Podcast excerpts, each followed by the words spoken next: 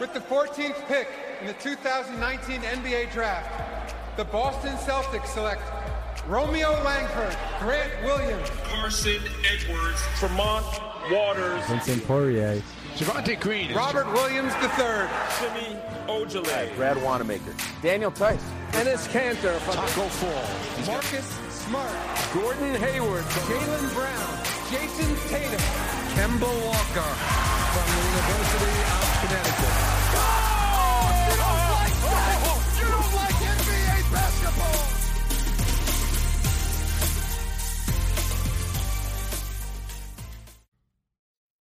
And we are back with another episode of From the Rafters. Sam and I are back this time with guest KJ Doyle from Guy Boston Sports. How you doing today, KJ? Awesome. Thank you guys for having me. Appreciate it. Thank you. Thank you. So we like to start off with an opening question every time we record the show. Uh, this time the question kind of ties into what we're going to talk about. Uh, but KJ, obviously, after the Celtics unfortunately lost to the Heat, uh, there have been some couch GMs running rampant over Twitter. So what's the dumbest thing you've seen on Twitter over the past few days? yeah, there- there's been a few. Um, I've seen a lot of things. I don't know if you guys are referring to, to one of my tweets from the last few days, but I, I ranked, I did a top five ranking of the stupidest trades I saw. Mhm. And uh, the stupidest idea I saw was sign and trade for Andre Drummond, which is something we've had to deal with for a while. The Andre Drummond trades have been, uh, you know, all over the place. fan the favorite. That's it's been a popular name in Celtics trade rumors. Get a center who can't shoot and just rebounds all the time, which is great if um, you're looking to win the box score, but uh, unfortunately, that's not how basketball works. And uh, as you've seen, um, Jayson Tatum can be a great rebounder when he wants to be. Theis can be uh, somewhat effective on the glass. I think that they would benefit a lot from somebody like Robert Williams stepping up and being a better presence, maybe transforming into a DeAndre Jordan type, which I've compared him to in the past. If you look at their year two stats, very similar those two. So um, I, I, I, overall, though, I do not think the answer is Andre Drummond. There's been a few dumb ones, though. I think my list was uh, five Marcus Smart, just to shake things up. That's a popular one you've seen. Let's just shake things up and trade the first team all defender for whatever. Like Oh, that's yeah. that's a good one. And the captain. Of course. Yeah, yeah. And then Kemba Walker for Chris Paul, which Ah, we can debate, but I'm not taking the 34 year old Chris Paul. That's more expensive. I'm sorry. I know that might be a debate, but you know, Kemba A. Walker is an all star. People didn't realize Chris Paul was barely an all star this year. He just did make it, but. Um, and then, the, of course, the Jaylen Brown for Mm. absolutely anything, and. Gordon Hayward for nothing. Those, I think that was pretty much what rounded out my list. Ah, yes. I, I was telling Sam about this on our last show. I ended up fighting with a guy on Twitter. I guess having a conversation wasn't really a fight, but he suggested we trade Jaylen Brown for RJ Barrett in the first. So I thought that was that was pretty fun and entertaining. but I, I got nothing for those people. Uh, yeah, I what the idea would be there? Reunite, reunite the Dukies, yeah. I, uh, RJ Barrett, who of course didn't play together, but I, I mean, I don't know. I, I don't know that I need another Duke basketball player. yeah, no, man. I, I got nothing about that one. I just kind of ended up saying, "Well, agree to disagree, bro." I don't I don't know what else to say to you at this point. Uh, but yeah, I mean, It's not even like RJ Barrett was really that No. amazing this season either. Not that they got to play a whole lot because of COVID, but uh, no, yeah. you know, It's just everybody likes to panic after the Celtics lose in any scenario. They're just like, okay, we need to trade this player, this player, and this player, and like you said, KJ, just to shake things up, you know, just to just to change something for the sake of changing something. I feel like, but whatever, we'll get through it. The couch GMs will eventually start watching the Patriots again, and we'll get away from them trying to change the Celtics. But uh, Twitter, like we've been saying, is a completely fucking wild place. Uh, and one of the w- more wild things I've seen is all this stuff about Gordon Hayward. I've seen someone attack him for wanting to go home to see his kid. Like after they lost, they're like, "Of course he wants to see his kid because they fucking lost and he averaged five points." I'm like, dude, he like he had a child. What are you what are you talking about? Ooh, you, want to see your family? Yeah. you nerd? What do you want to do? Go home and, and, and hold your child for the first time? Oh, look at this guy! Look at this guy. He wants to. He wants to see his baby, who he hasn't met yet because he played. absolutely not worth the max. dude. Oh fuck, dude! It's like uh, on the comment of him like holding his son too. Like there's comments under the picture. I'm like, are you guys fucking okay? Like what is wrong with you? Like I I don't get what goes through their heads when they comment this. It's like Like I said this to Sam, it's not like basketball's his entire life. People who work at McDonald's don't fucking sleep next to the deep fryer. Like they have other shit to do, just like these guys. So it's it, it's crazy that this stuff goes through their head. What have your thoughts been on all the Hayward slander and the trade rumors and all that shit, KJ? Yeah, I, mean, my Twitter has just been blowing up the past few days. I've had quite a few viral tweets, at least as far as Celtics Twitter is concerned. Uh, maybe not the, you know, I, I'm not having the uh, weird like one-liners that just everybody that's so relatable that everybody gets like 100,000 likes on. But I'm having what we call Celtics Twitter viral, which is like 3,000 likes to everybody that knows what actually I'm talking about. Most most people on Twitter don't probably, but um, yeah, Gordon Hayward was one of the biggest. Uh, I just said basically, you know, I posted something on Guy Boston Sports social media manager uh, for them, and I posted basically that Gordon Hayward uh, was he was deciding to opt in. There were reports out there he was deciding to, to opt into his contract according to Tim Bontemps, or he planned to at least. And people were like, "No, oh man, Gordon, no, don't opt in." And it's like, first of all, you should have known this was happening. Like he wasn't going to opt out of all that money. And second of all, people are just re- it's just recency bias. They're reacting to what they just saw. And on the one hand, what you just saw was really bad. On the other hand, what you just saw was a guy decide I'm not going to go home and be with my pregnant wife because I know those people would be like, well, you know, and, and but the sentiment I've seen a lot, which I'm going to get, I'll get to in a second actually. But if it all these people saying no, and whatever, and I said, you know, this guy just for forgot forgone his child's birth, his first son's birth, so he could play basketball for your favorite team, and he played through like nerve damage in his foot or in his ankle or whatever to, to play basketball for your team and you're being so disrespectful to him it's disgusting. And i know some I person agree. said nobody's ever going to take you take you seriously if you're being this much of a green teamer. And i'm like i'm not really being a green teamer i'm just being a compassionate good human being like supporting somebody who's been through some hardship here. Like that doesn't if that makes me a green teamer i think it just makes me a good person. But uh, anyway i posted that and then we had we got some responses like Isaiah Thomas played through, you know, his sisters, and I'm like, if you're going to use, yeah, everybody Isaiah loves Thomas, him. If you're going to use Isaiah Thomas's situation to justify you ragging on Gordon Hayward, that is one of the worst. You have to be one of the worst human beings I've seen in my life.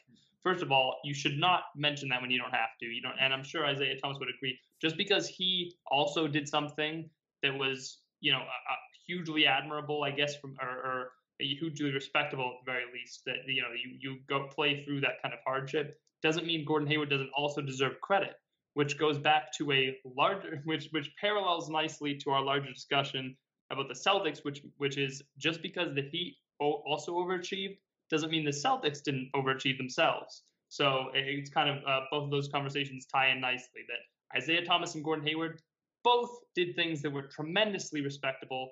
Isaiah Thomas maybe more so, and you should. They do owe him a lot of respect. Heat and Celtics both overachieved this season. Just happened to be that the Heat overachieved a little bit more. That doesn't mean the Celtics should get totally discredited for what they've done. Something I always like to say is if I get hit by a car and you get hit by a Mack truck, am I not allowed to feel pain because you got hit, hit by something bigger? Like that's not how life works. Like I'm still fucking in the hospital because like I hit by a car. Like you can't just say, "Oh, Isaiah Thomas went through something worse" and completely discredit everything Gordon Hayward has done for the team. So I I agree with you there. I think the people who just say trade him because he struggled a little bit after you know spraining his ankle, breaking his leg, and missing his son's birth. Uh, he needs to go because he and also, why the fuck wouldn't he opt into $34 million? Like, you're telling me if you had the option to take that money, you wouldn't take it either? Like, any sane human being on this earth would take that. Sam, what do you make of all the Hayward bullshit?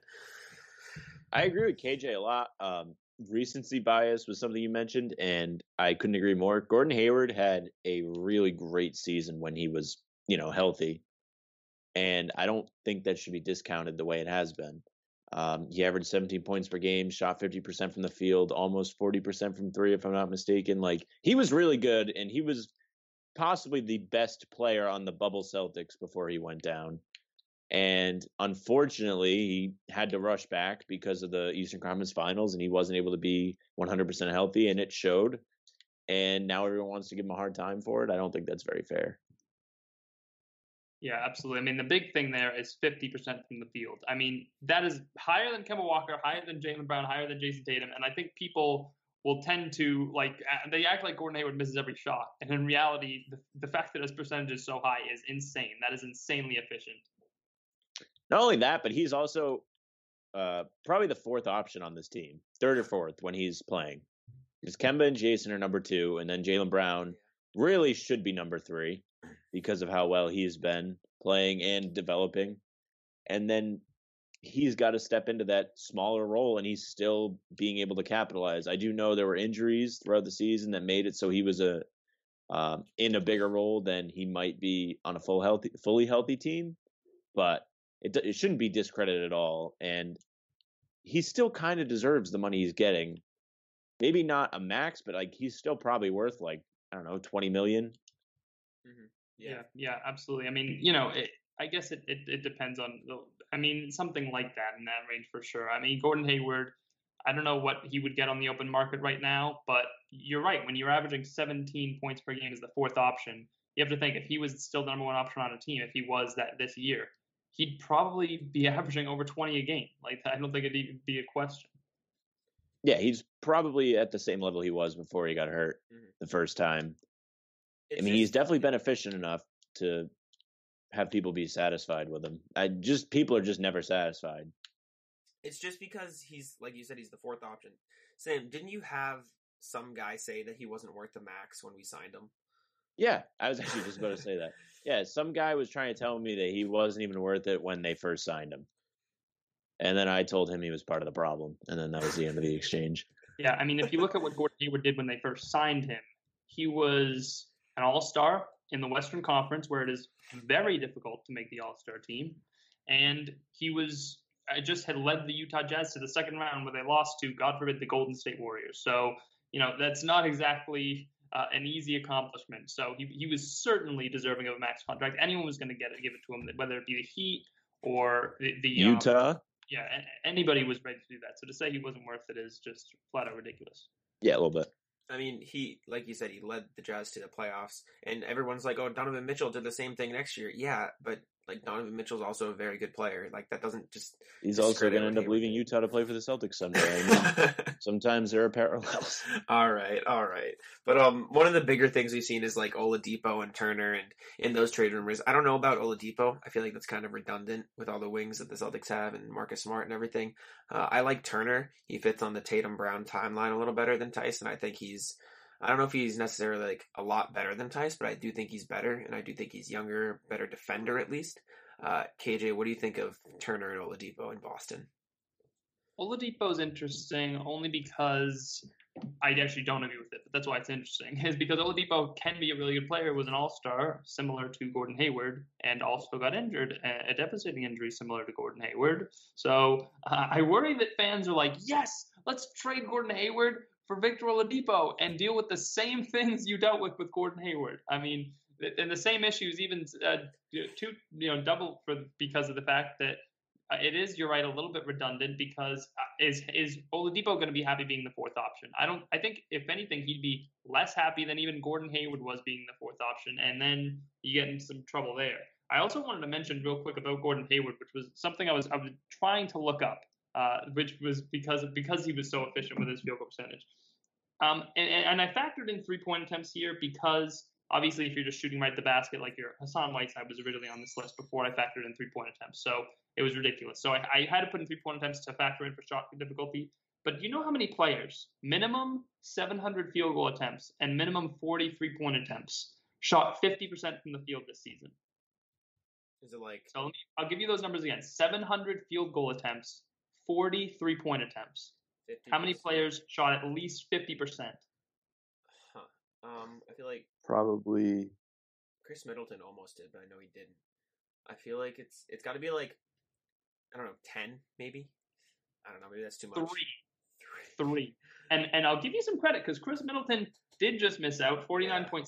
So I would have given Khris Middleton the nod if you really pushed me on it. Mm-hmm. It was Nikola Jokic, Anthony Davis, and Gordon Hayward. So so don't steal don't steal this from me because I'm going to tweet this out after after we get finished recording this podcast. a ton more likes on that as well. But that that is the kind of company Gordon Hayward's in. I'm sure wow. I'll get a few people uh, getting a little bit mad that I'm going to tweet this stat out. So so be on the lookout for that. If you're listening to this podcast, one, go like my tweet. Second of all, uh, go just go check it out to see the funny replies to it because that is going to be pretty hilarious. And that's like especially crazy because the other two are like big men, so they probably take around like 40 threes. And like, and when you factor in how many more threes Hayward probably took than those two, it's even like wilder, right? I've got to imagine. Yeah, I'm. I let's see if I can get this number. Mhm. Hold on, you three point attempts. Actually, um, actually, unfortunately for you, I'm sorry to sorry to point this out for you, Uh but these guys did shoot around the same uh, amount of attempts. They were all they were all about 200. I think Anthony Davis was 218, Hayward was 222, and Jokic was 255. You know, it's the modern NBA. Jokic so, took more threes than Hayward this year. Yeah, Jokic was a 255. I mean, he, he he's a good shooter. I I mean, especially in those playoffs. I remember Reggie Miller was pointing out Jokic has got to keep putting them up. So I um, mean, but yeah, that I is ridiculous to shoot that many three pointers and shoot 50 percent from the field. So those Wow. guys, you give those guys a lot of credit. Next on the list, by the way, LeBron James. So if you really want me to to put out that entire list, it's Anthony Davis, Nikola Jokic, Khris Middleton, LeBron James. That's that's it's one to five. Then it gets a little worse, but we don't need to talk about the, like we like we won't mention the fact that like LaMarcus Aldridge is the next, Derrick Rose. Like we'll ignore that. We'll just Yeah, talk yeah, about Anthony Davis and Nikola Jokic. That's, Yeah. that's I mean, Davis and Jokic alone, that's two MVP candidates with Gordon Hayward, a guy who obviously doesn't deserve the max and needs to be traded immediately, right? So it's just what whatever, I mean, man. every time I see Nikola Jokic or, or I see him, I think about the fact that the Celtics could have had him for I think the Jaylen Brown pick, which by the way at the time would have been totally absurd to do, totally absurd trade to make to trade uh, uh, the third overall pick for a guy that just a year prior was taken in the second round. Hadn't really shown like real star potential. Like he looked kind of good. Like he looked better than a second round pick.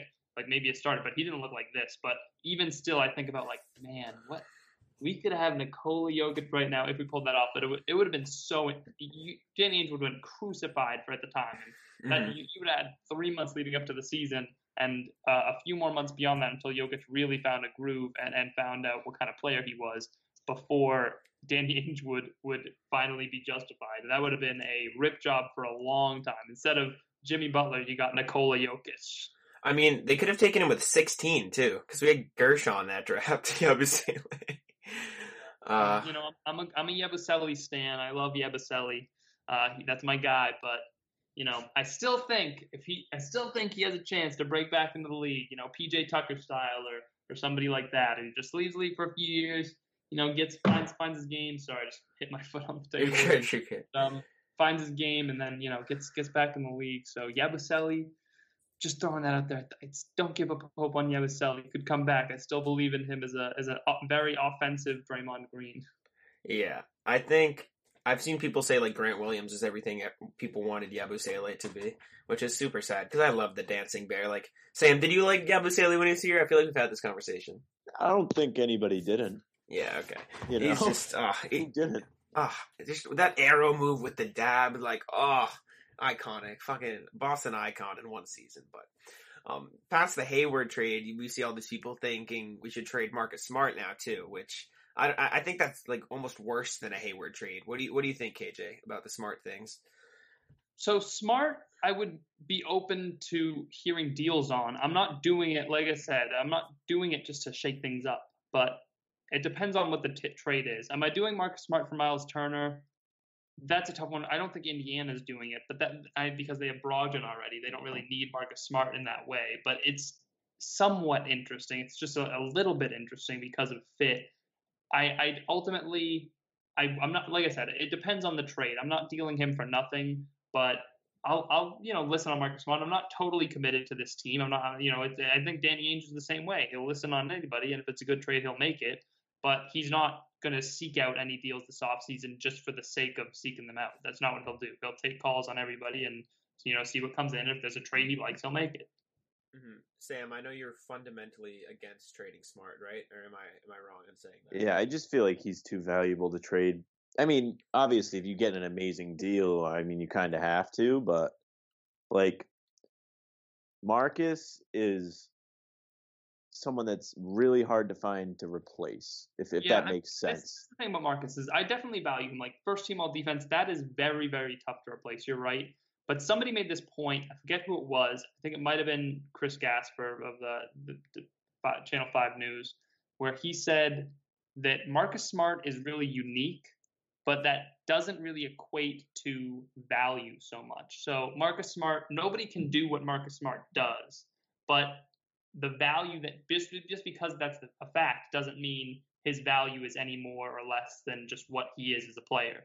So I, I like I said, I, I don't know where I would value Marcus Smart. I, it's tough to like put him on a spectrum. I, you'd have to give me, you know, all like 100 or 200 NBA players, and I'll rank them somewhere. But that would take me some time. But you know, it, I, I, like I think I think you're right that it's hard to replace him, and certainly being that all defense type player is super valuable. And I don't doubt that he could potentially be in the you know real really in the running for defensive player of the year next year, and might have a shot to win it if he plays well enough. But I just uh, you know I'm not he's not untouchable to me. Like I said, it depends on I guess what you could get.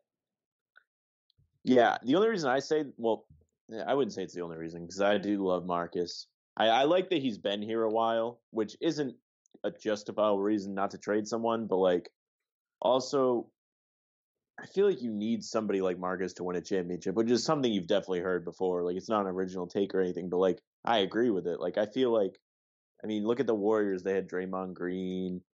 You know, the Celtics back in the day, they had Rondo and Tony Allen. Like there's always a player that's gritty, that's going to make the the winning play at the end of the day, and that's what you need. And I don't know, I just don't think you can give somebody up like that that's shown I mean, unless it's an incredible deal, but like mm-hmm. not for a minor upgrade. So something I've seen, I know Sam, I'm pretty sure you're against it, but KJ, I wanted your thoughts.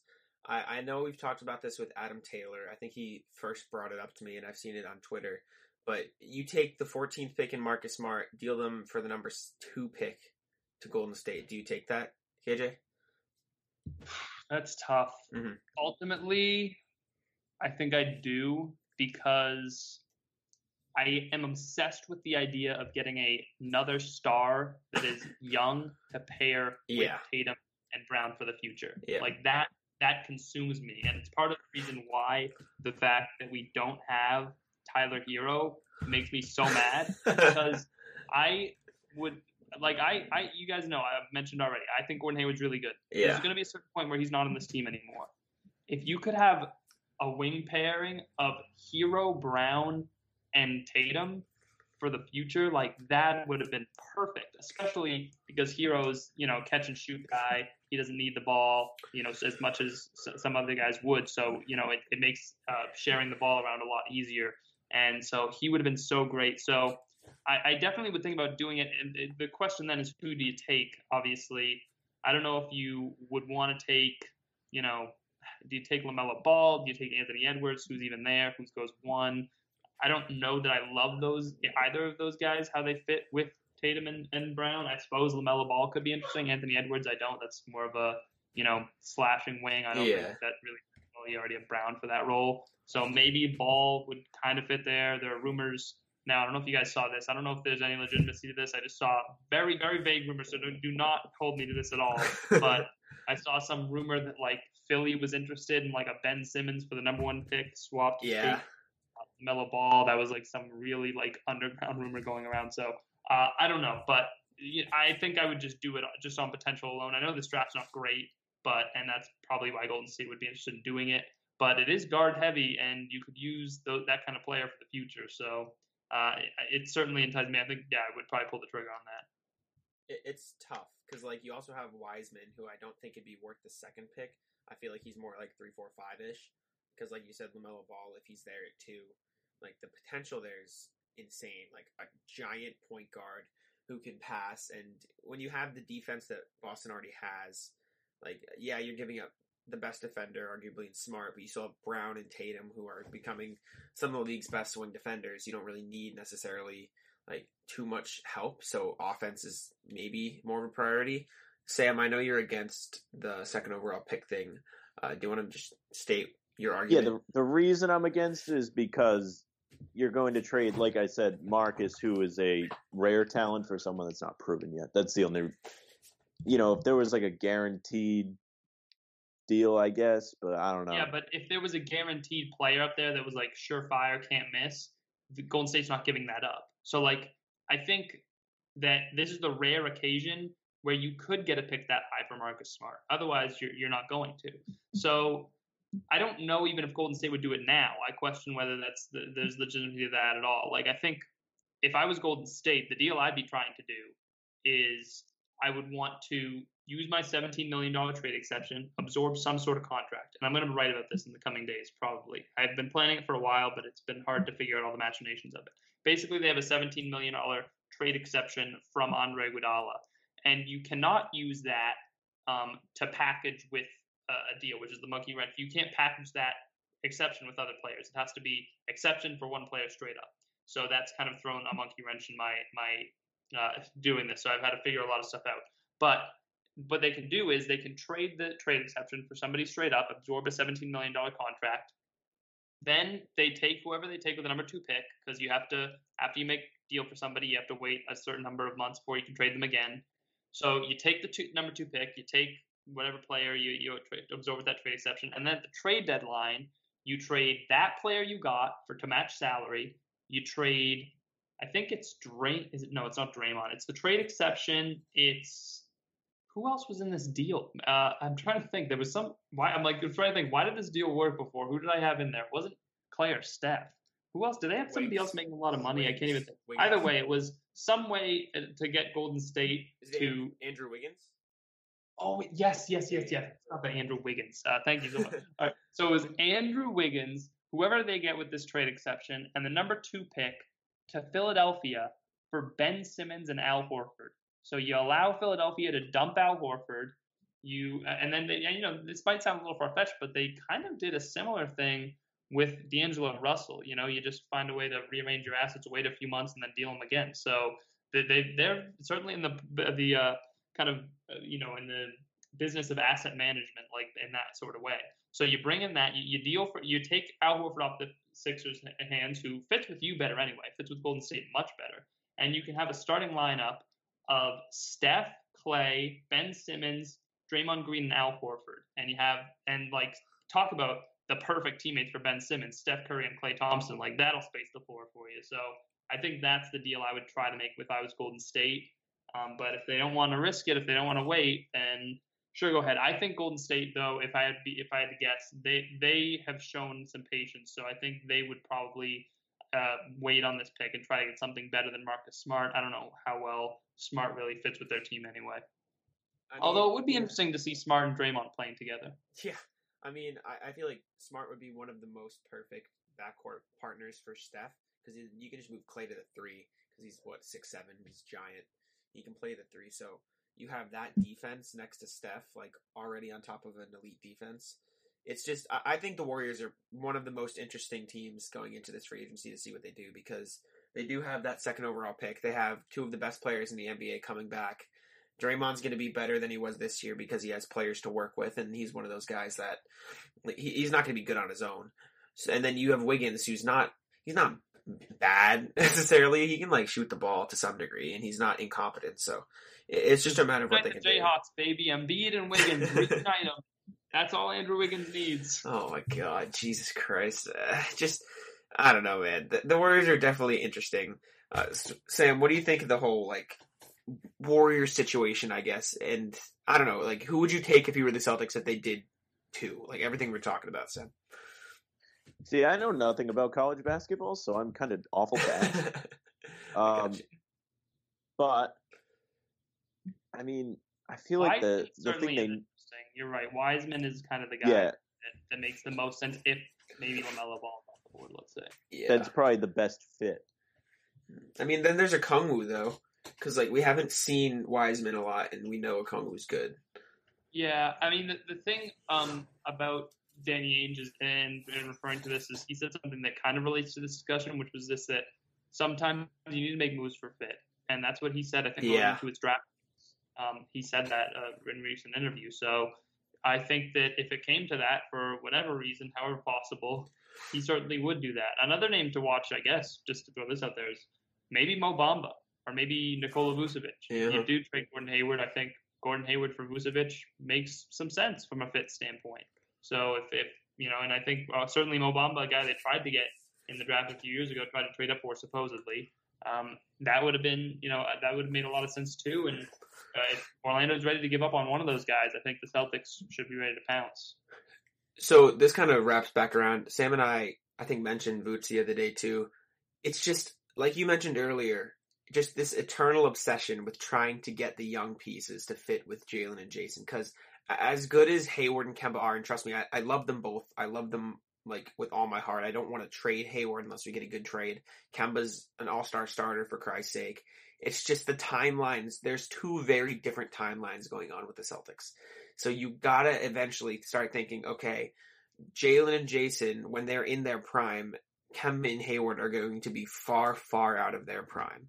So it's a matter of getting these assets. So out of all the free agents, or even like not even free agents, all the moves the Celtics could make this offseason, KJ, would you prioritize getting younger and the fit, or would you prioritize a win now thing? Because I don't want to rush the process like the Sixers did. Yeah, that's interesting. Um, I think if, I, if it were up to me, I would probably prioritize getting somebody that fits better with Tatum and Brown's timelines. I think that's your best bet to win. I think you're right. If you rush it like the Sixers did, that can create some real problems.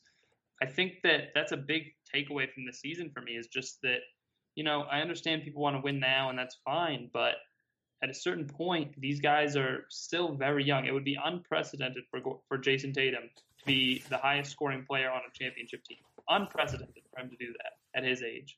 So, I mean, in the last at least 30 years, you know. So, um, I just think hopefully people start to recognize that. I think not not enough people are, but uh, if it were up to me, I would certainly say, you know what, let's just make sure we we stay on course. Don't don't listen to the fan pressure that's all about you know compromising the future for the now because that's the way the fans have always been.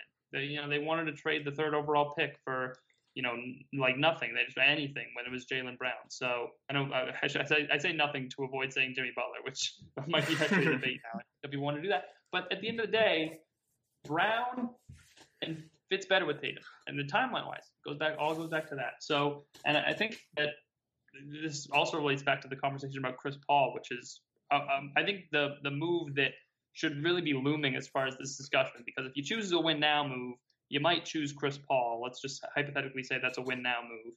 If you do that, like what did Chris Paul do last time he was with like a young emerging star forward, Blake Griffin? Those two didn't get along too well. So I don't envision Chris Paul getting along too well with Jaylen Brown and Jayson Tatum. At the very least, Jayson Tatum. And it, I know Jaylen Brown. I think Jaylen Brown's very involved with the Players Association. So is Chris Paul. So maybe they already have a nice little relationship. But if you want to play with the worst case scenario there, it's that uh, Chris Paul could drive a wedge between those two players. So I'm a no on Chris Paul. I'll put that on the record. I do not want Chris Paul. I think it would be a, be an issue. I think it wouldn't work. So if he, if he does get here, I hope it would work. But uh, I'll put it on record now. Then I won't go back on it. That uh, my my official stance is that if the Celtics get Chris Paul, it will not work, and it's going to be a bit of a mess. I mean, yeah, Sam. What are you thinking about this offseason? Do you have any like things in mind? What timeline do you think the Celtics should follow? What are your What are your thoughts? Um, I mean, I personally do not have a problem with the two different timelines, at least right now, because I feel like that gives you an opportunity to win now and also later, if that makes sense. Like, if you look back in like the 80s, it is different now, but like, so when Larry Bird was young, they had Tiny Archibald as the point guard rather than Dennis Johnson. That was a move they made later down the line. So like I feel like Tatum Brown might be good enough to where, I mean, Kemba's also really good, and he was playing probably a little bit hurt with the knee because you know he didn't look like himself, and Hayward obviously. I think with those four, they might be good enough if everyone's 100%. I'm also a massive homer, so that's also another thing. But I don't know. I just feel like it is possible to win now and later. And I don't think they need to do anything drastic. I mean, it just it just really depends. Maybe they can package their picks to move up in the draft. Who knows? Yeah, That's the that's my favorite thing that I've heard. the package to move up. I as Jack knows, I'm not a massive trade guy either. Just because I'm such a homer that I don't like giving up players. Yeah, I could never be GM. Yeah, that's that's the next thing I kind of wanted to bring up. What do you what do you see the Celtics doing with their picks, KJ? Because last year they took what they have five new rookies on the team, drafted four, signed mm-hmm. Tacko. Like I can't see them doing that again. I don't think they even wanted to do it last year, to be honest. So what what do you see Ainge doing with like the three first rounders he has this year?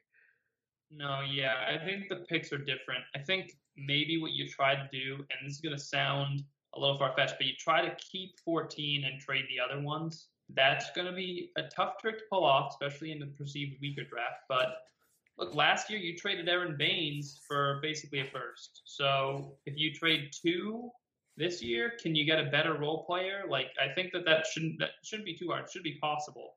So you should be able to hold on to 14 and I would say trade the other picks and get a serviceable bench player. And I think they will be inclined to do that because look, 14 is not worthless. And I know we all wanted a higher pick than 14, but it just didn't happen. So you look at some of the players that were taken in that range over the last decade. Giannis was taken in that range. Kawhi was taken in that range. More recently, Shai, Gilgeous-Alexander, Bam Adebayo, Tyler Herro, Michael Porter Jr. Like you can get really good players. You can get star players at 14.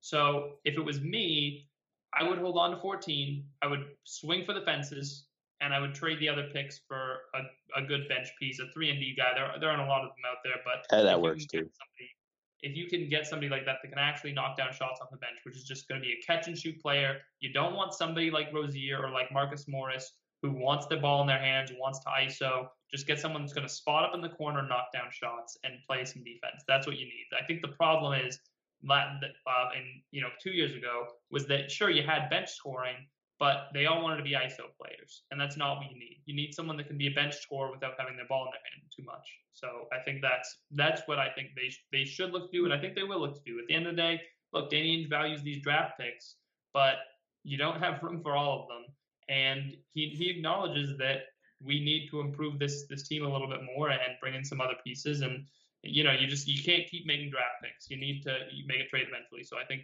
i envision him doing that but we'll see and now, a quick word from our sponsor. See, we we talked on the last show. Why not bring Aron Baynes right back? Like I feel like he'd be the one of the, a perfect setter. yeah, that's a free agent move. But as far as no, yeah. I know you guys know that, but um, but uh, the the reason I bring up, bring up the picks is obviously for like Aron and Aron Baynes would be perfect. I love him back too. But you know, you, you, it's hard to. I don't have anybody specific in mind, and I know that the money's a little tight, so they might have to throw in God forbid, like Wanamaker or Vincent Poirier or something to, to match whatever player they're bringing back. But yeah, you, you probably make a move like that, and you, you ship him off to somewhere. I mean, the guy, the trade that I really want him to make is Lou Williams, and I don't know how you make that happen, but you might have to give up 14 if you want to do that, or uh, something else, or whatever it may be. But that's what I would really try to do. I think Lou Williams is perfect. I know I just said they need a player that's not an ISO player, and that's exactly what Lou Williams is. But I think as far as creating off the bench, Lou Williams is a veteran and he's he's enough that he, he wants to win. And I don't think he's going to be like Morris or like Rozier, who are a little immature. I know you might point to the whole wing scenario in Atlanta with him and, and disagree, but you know he he seems like a guy that's ready to sacrifice for a team to win and can do a lot with uh, maybe you know not so much. Uh, you know he's been a six man of the year so many times. I know he plays a lot, but yeah, he can do um, you know, a, a, good amount when you need to be that other creator that they kind of need off the bench. And so if they can get Lou Williams, I think that makes a lot of sense. I mean, yeah, the first person, excuse me, at the top of my head, I can think of because I was trying to think of what teams would take picks for a role player and like the cap. I mean, if the Spurs are looking to kind of hit the reset button a little bit, Derrick White, I feel like would be solid. He can stand in the corner, he can defend, he can hit his shots, and you, you never know what the Spurs will take because uh, Pop came out and said like, "Oh, I'm not leaving. Why would I leave?" And I don't think the Spurs are in a place to make the playoffs next year by any means. If if anything, I think they'll be one of the worst teams in the West, which is unfortunate, but it's the reality of basketball. So I, I looked at like Derrick White, and I know Bryn Forbes is going to be a free agent. I like him too. They're like one of those wing players that we can just have to, you know, like even out the bench a little bit. Yeah, I think that makes a lot of sense, and also the connection, obvious connection there with Forbes and the Celtics and Team USA. Yeah. They played together there, so I think that makes sense for that reason too. Yeah, and then like you said, I say Forbes, I meant Derrick White there. Mm-hmm. And then outside of you know trading for free agents, I, know everyone says this is like a weak draft. I feel like they're saying it's a weak draft because there's not necessarily a Luka or a Trae Young, but overall. And also, by the way, uh, because we didn't see March Madness, so yeah. March Madness is the time that we really get to see these prospects and we find out who we like. And even outside of that, you know, the experts are saying it's a weak draft. Okay, so it's it's there's some truth to it, to be sure. But at the same time, you can still find stars in weaker drafts. The drafters mentioned Giannis. That was a weaker draft, and they got him at 15. So you can, there's still always diamonds in the rough. Yeah, like I'm looking at this. Uh, I'm looking at a mock draft or whatever, and I'm seeing people around 14. I've seen Cole Anthony. He looks solid. Like he wouldn't be bad on the Celtics. I've seen Theo Maledon. He doesn't look bad. Tyrese Maxey, RJ Hampton, Nico Mannion, even like all these good guards. Like you're saying, it's a guard heavy draft that would fit with Brown and Tatum sideline. And we don't need a superstar out of this draft. Like it'd be nice, obviously, but uh, Tatum and Brown are primed to be the best two players on a championship team, in my opinion. So even if you can get like uh, uh, close to all, not even close to all star level point guard, just a point guard that can fill the role and play good basketball and hit his shots. That's all I feel like the Celtics need to look for if they, Cole, like you said, keep 14.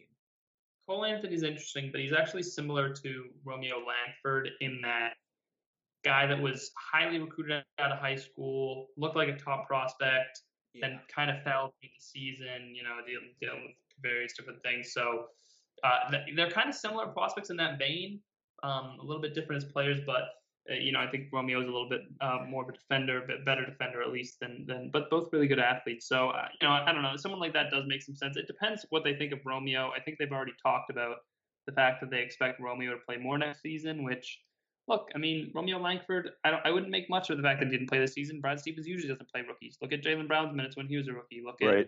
Terry Rozier's. You know, these guys didn't play a lot, uh, and and Jayson Tatum certainly did, but obviously we know Jayson Tatum's a different player. So, um, you know, I think I wouldn't read into the fact that Romeo didn't play too much. I certainly would still love to have Tyler Herro over him, but he's, you know, I wouldn't give up hope yet. He could still turn things around. It could just be the same thing Brad Stevens does with all his young players, or most of them at least.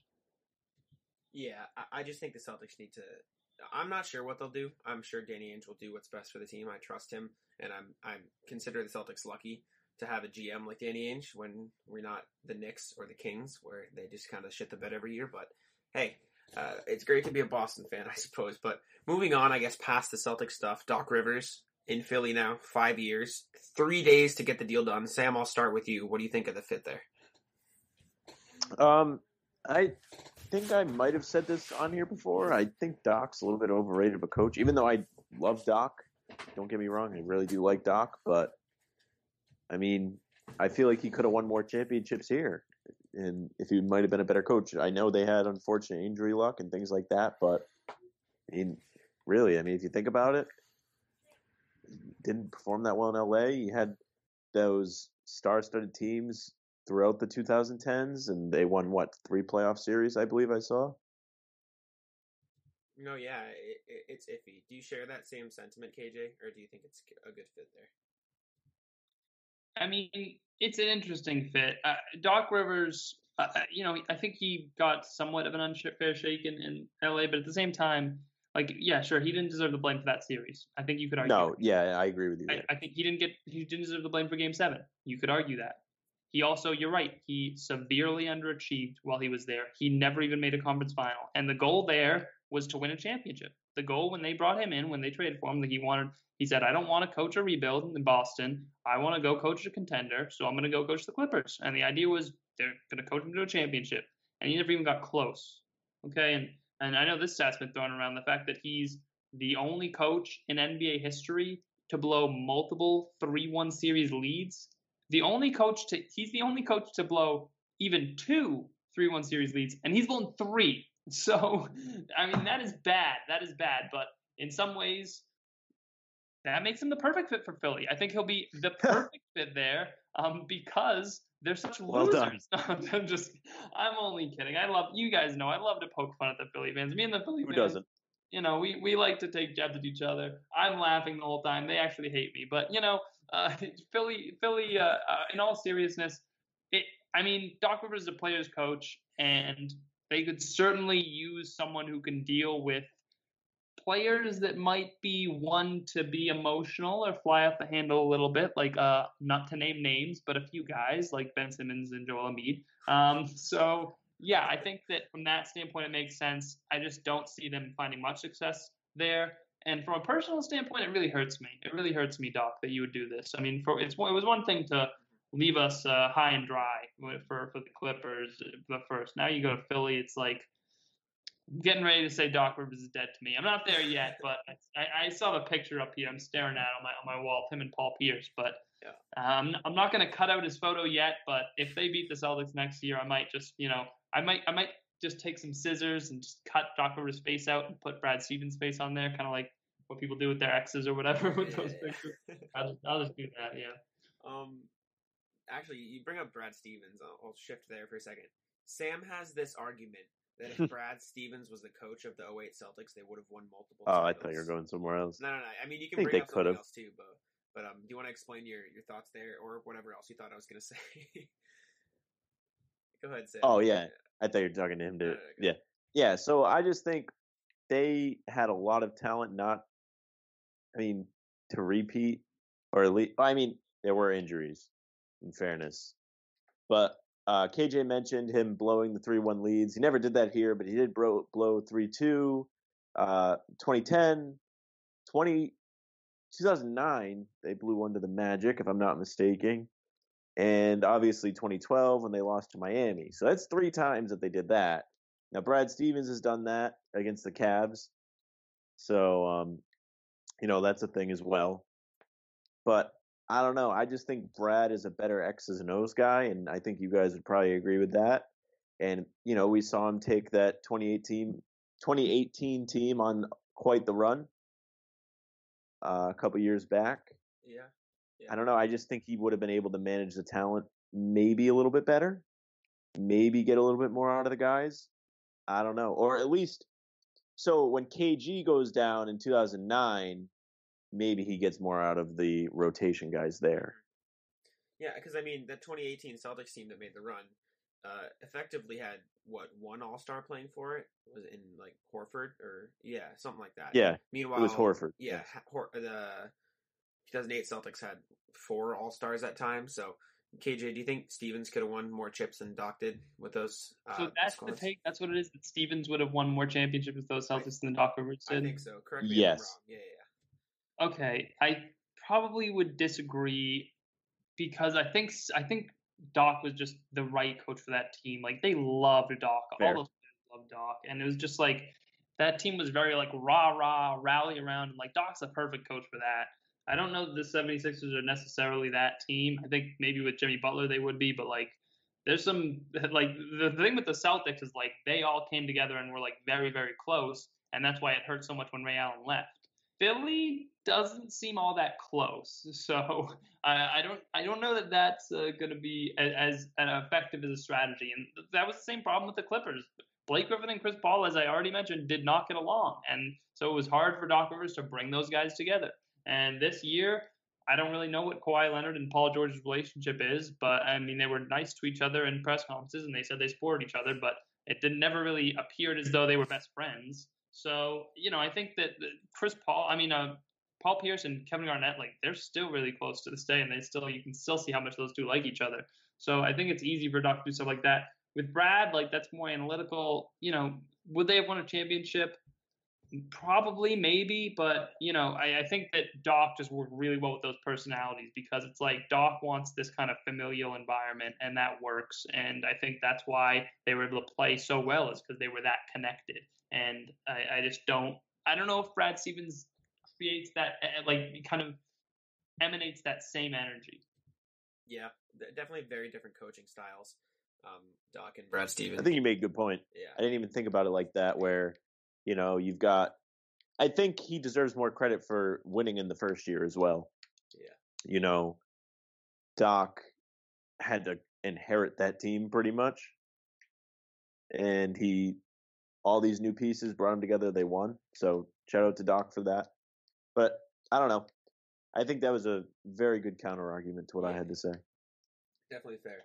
Jumping back forward to this year, KJ, let me ask you this: Who the hell is going to take that Clippers coaching job? Who in their right mind wants to go coach that team now? Like that's it, it's got to be the highest pressure job opening in like the NBA right now.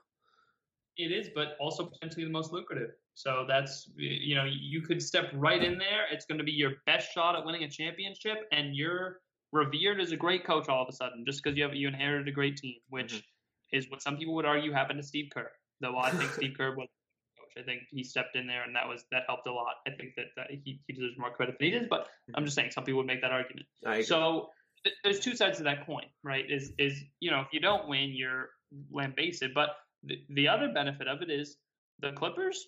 They gave Doc Rivers a lot of job security. He was there for a while, mm-hmm. so I don't know. Are you going to have the same job security? I don't know. But if you're just going off of that, you can say, hey, yeah, I mean they fired Doc, and maybe he didn't deserve it, but he, he had a long run there, so maybe I could too.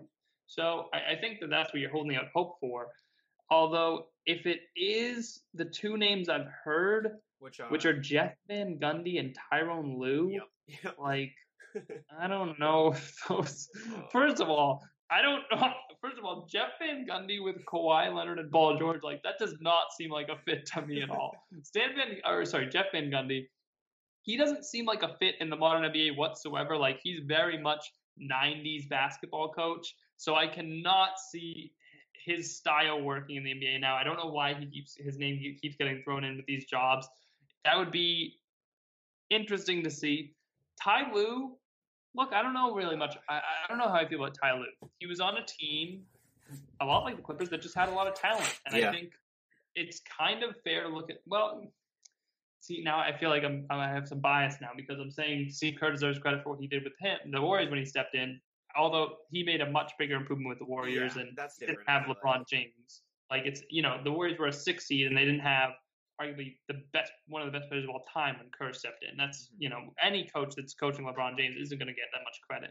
So I don't love the Ty Lue idea, but if he if he they do bring him in and it does work and Ty Lue wins a championship, Ty Lue's going to start getting looked at as one of the best coaches in the league and he's going to deserve it. If you lead two champions, I don't care who is playing on that team. If you're able to do that, then you deserve a lot of credit. It's the same thing with with Phil Jackson. Like, yeah, I get it. He had Kobe Bryant and Shaquille O'Neal and Michael Jordan. and Scottie, like he had great players, but to do the, the to own those kind of runs with two teams is pretty impressive. And I know you know Ty not exactly winning six championships with each team, uh, or six and five, but you know it's a, at the very least it's still you know you're winning one, and, and that's if you're winning one in two places, not a lot of coaches can stake claim to that. Certainly Doc Rivers can. So So hear me out here. You Not mentioned- yet. Yeah.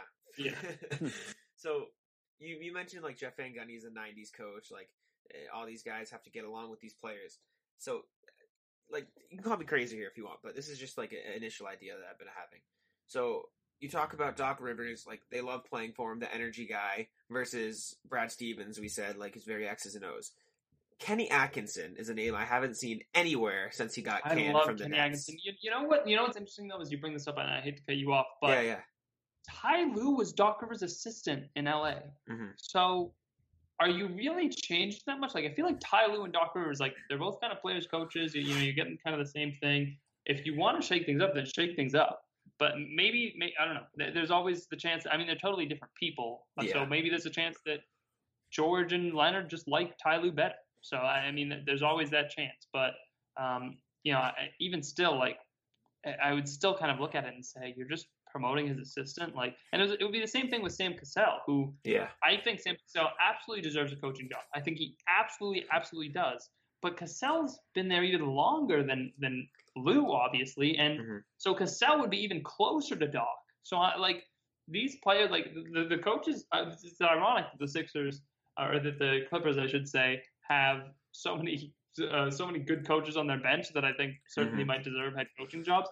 But I just don't, I don't know why how it makes sense for them when they were like they were there already and they're kind of Doc disciples and in some ways some ways they're they're not entirely certainly not Cassell would be but Yeah. yes that doesn't make a lot of sense maybe I mean just to throw it like maybe like Alvin Gentry I could see if Mhm. but Alvin Gentry hasn't worked in a lot of places but you know if you wanted somebody that to, to bring up from the outside you know like I, that's the only name I can really think of that would be any different than Doc would be because you know Gentry's a little more uh, like up tempo and stuff like that but yeah that's that's a that's a tough one No, yeah. Always bring in Brett Brown.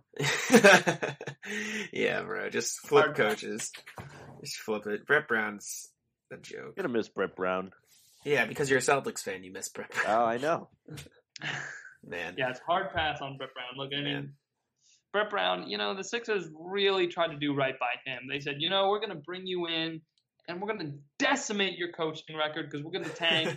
but we want to give you a real, real fair shake with this team. And it's like, you should have just fired Brett Brown a while ago, man. Like everybody does this. Everybody brings in a coach to be, you know, the the scapegoat when they're terrible. So just just fire them. Like that's just the way it goes. Sorry, buddy. This is the NBA. Like you, you know, and and I, you know, in some ways it's commendable what they did, but like it was pretty evident after year one of Embiid and Simmons, like Brett Yeah, Brown, yeah. not the When, guy. when they lost to the Celtics the first time, that probably should have been it. yeah, when they lost to the 12 year old Celtics in five games and had Marcus Morris clowning on them, you know that's the beginning of the end for Brett Brown. um, and then he got another year, yeah. and he lost to Toronto in seven, and they said, you know, we're just gonna give you one more shot at it. And it's like, well, that was one too many because this year was a disaster. oh, So- yeah. Oh, man. Yeah, and think about think about. By the way, think back. If they fire Brett Brown after that Celtics series, and they still make the Jimmy Butler trade, that could go totally differently. Because by all accounts, it was Jimmy Butler and Brett Brown were the ones the ones that really had problems. Yeah. Jimmy got along with with Ca- uh, with Embiid, and Simmons doesn't sound like he got along too much with, but Simmons a bitch. that's beside the point because I think the real problem was with the coach. So if you have a different coach then, then all of a sudden do you keep Jimmy? Does it really work out? And I tweeted this out as a joke. Again, I keep mentioning my tweets, but um, but I said this. I said behind that little meme where somebody's peeking out from behind the wall and Yeah, you can yeah. that thing on Twitter. I said. Uh, that the the the Celtics losing to the Heat is actually a worse look for the Sixers than the Celtics because they let go of Jimmy Butler for nothing. So you know that's Kind of is, to be honest. yeah. so you think that situation could have gone totally differently, and do you still have Jimmy Butler to this day? And is it you in the NBA Finals? Yeah, man. I don't know. Sixers have always been a joke. I, I just like going full circle for like a quick sec before we move on. I just like Kenny Atkinson because before he coached that net team, like you can you can't tell me you knew who Spencer Dinwiddie, Caris LeVert, and all those players were. Like he got the most out of every player on that team. Broke the the And Nets. He made D'Angelo Russell an All Star. Oh yeah, the Nets were a D'Angelo joke. Russell. People forget now. Mm-hmm. Russell. Nobody wanted to touch that guy. Yeah, He got traded for the 28th pick, and Brook which is Lopez. worthless. Yeah, the, the Lakers sold him off for spare parts. And I know they got Kyle Kuzma out of it, but that's, you know, they, they got a nice little player at 28. Kyle Kuzma's nothing special, but it's a good player to get at that range of the draft, okay? But either way, the 28th pick is, is i- i- in and of itself, is worthless. And he got D'Angelo Russell. They got D'Angelo Russell for it at the time when he he had no value, and he got turned into an All Star. And you and I'm gonna say this, even though it's not technically true, but I'm gonna say it just for effect. And they flipped him for Kevin Durant. They were able to trade D'Angelo Russell for Kevin Durant, even though that's not really how that works. It was a sign and trade situation, but still, they tra- they traded the 28th pick for for D'Angelo Russell, and then they traded D'Angelo Russell for Kevin Durant. Talk about paperclipped NBA star. I mean, look what a bad look for the Lakers. They could have had supposedly Kevin Durant for D'Angelo Russell. What? Uh, now I'm just now I'm going a little Hey, overboard, but yeah, Kyle I'm just Kuzma for fun now. KD. But Kyle but it is Kuzma. really impressive. You're right. What what Atkinson was able to do and, and make D'Angelo Russell into an All Star, and now D'Angelo Russell is not so much an All Star anymore, but still a really good player. Yeah, I mean, yeah, I, I, I just think he'd be a good fit on one of these rebuilding teams, like maybe even the Pelicans or whoever else needs a coach. The the, Yeah, thun- the I- Thunder, the Thunder. Like I think he'd be nice with the Rockets. Like Yeah. the young guy, just you know the, the younger, basically. You might argue the younger version of Mike D'Antoni with how he plays. So uh, wh- why not just go for it? Yeah. So moving on, last thing I think I wanted to talk about. Just, you know, it doesn't have to be a lot. I wanted both your thoughts on this. I'll start with you, KJ. Do the Heat have a chance still? No, Well, couldn't contain my excitement. It depends what happens with this injury situation. I know, uh, you know, as we're recording this, game two is getting ready to start in a few hours here. Bam's not And- playing.